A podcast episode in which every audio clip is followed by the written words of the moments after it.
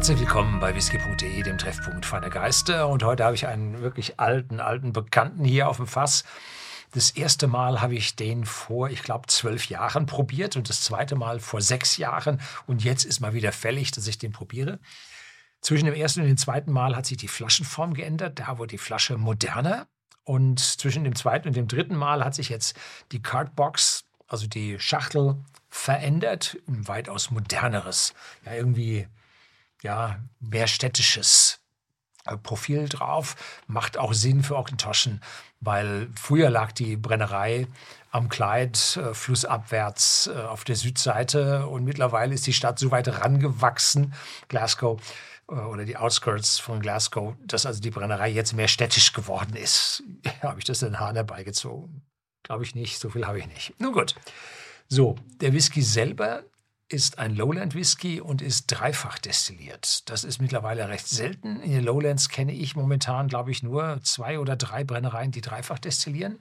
Lange, lange Jahre war auch in Toschen die einzige Brennerei, die dreifach destillierte in den Lowlands.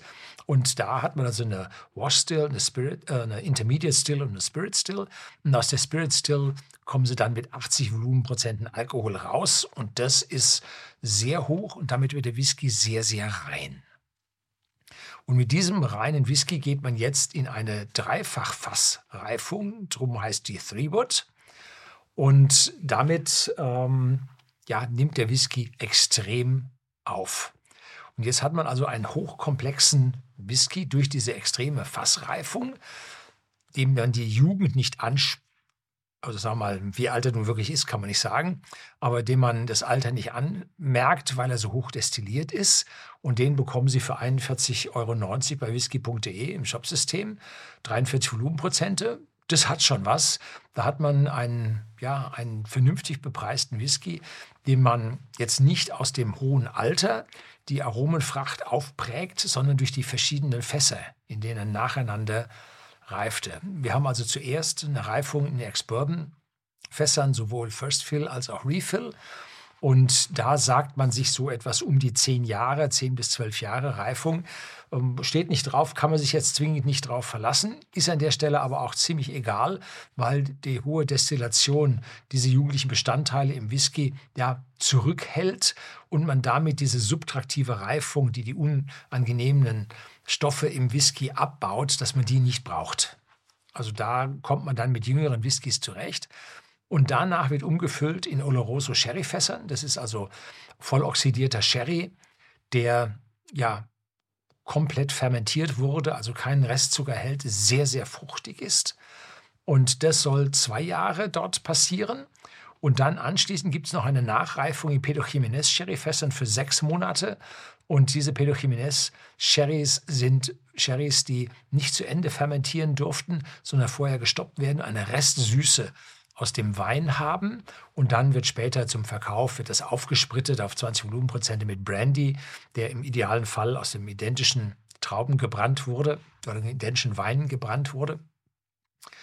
Und äh, ja, und diese Fässer werden dann jetzt in Schottland verwendet, um hier nochmal eine Nachreifung zu bringen und damit einen leicht süßlichen, auch fruchtigen Charakter von diesem Pedro Jiménez Sherry auf den Whisky abzubilden. Das heißt also, wir haben hier eine richtig massive Reifung in drei Typen Fässern und drum steht da drauf auch Three Wood. Das ist der Name, der hier dazugehört.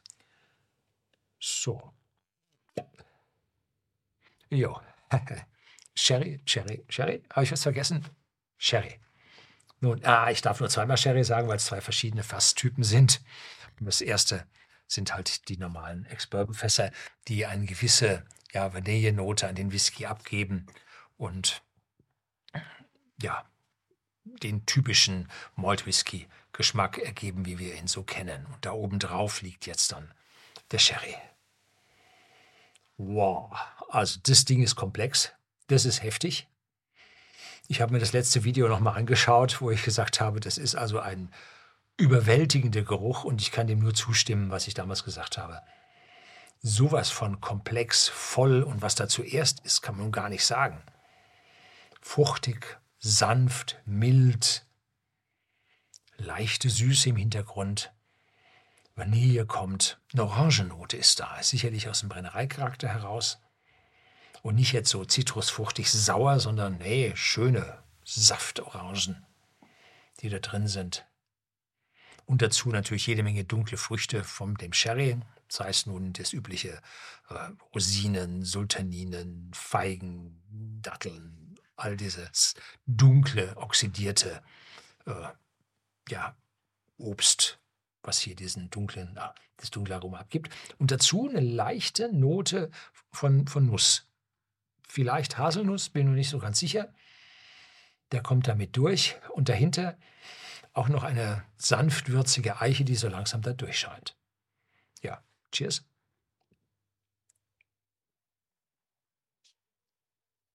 Hm.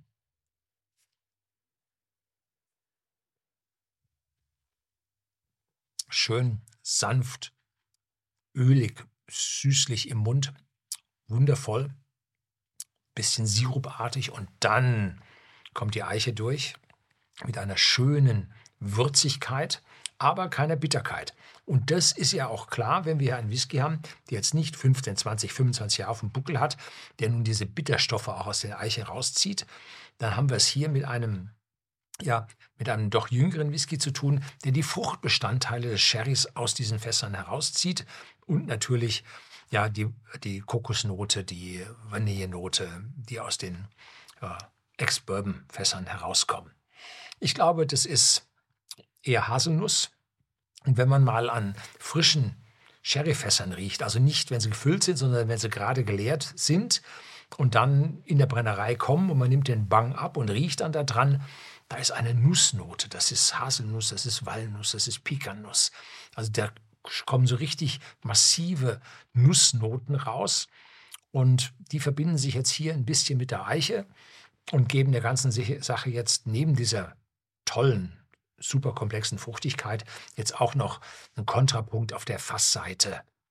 Vielleicht ist sogar noch ein bisschen so Zimtnote mit drin.